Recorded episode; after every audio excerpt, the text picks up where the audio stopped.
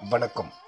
தினம்பரு திருக்குறள் அதிகாரம் ஐம்பத்தி ஒன்பது ஒற்றாடல். உளவறிதல். ஒற்றாடல் என்பது ஒற்றரை ஆளுவது என்பது பொருள்படும்.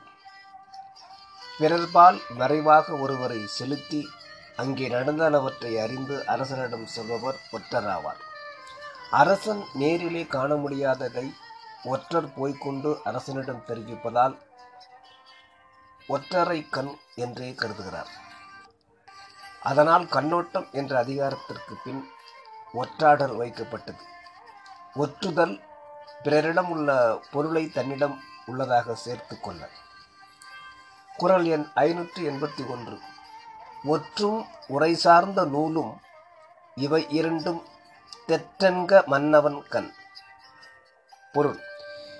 வெளியே நிகழ்கின்றவற்றை அரசனுக்கு கொண்டு வந்து எடுத்து சொல்லும் ஒற்றரும் அறிவை விளக்கும் நீதி நூல்களும் இந்த இரண்டும் அரசனுக்கு தெளிவாக காட்டும் கண்களாகும் என்றறிக. விளக்கம். வெளியே நடக்கும் விஷயங்களை அரசனுக்கு தெரியப்படுத்துபவர் ஒற்றர் ஆவார். அவ்வாறு தெரிந்த விஷயங்களை மனத்திலே தெளிவுபடுத்துவது நீதி நூல்களாகும். எனவே புறத்தே காண்பதற்குரிய ஒற்றர்கள் புறக்கண் போலவும் அகத்தே காண்பதற்குரிய நீதி நூல்கள் அகக்கண் போலவும் அரசனுக்கு ஒற்றும் நீதி நூலும் அமைகின்றன. அரசனுக்கு புறக்கண் போல ஒற்று அமைகிறது என்பது கருத்து.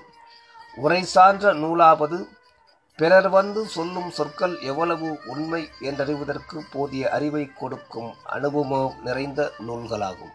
நன்றி.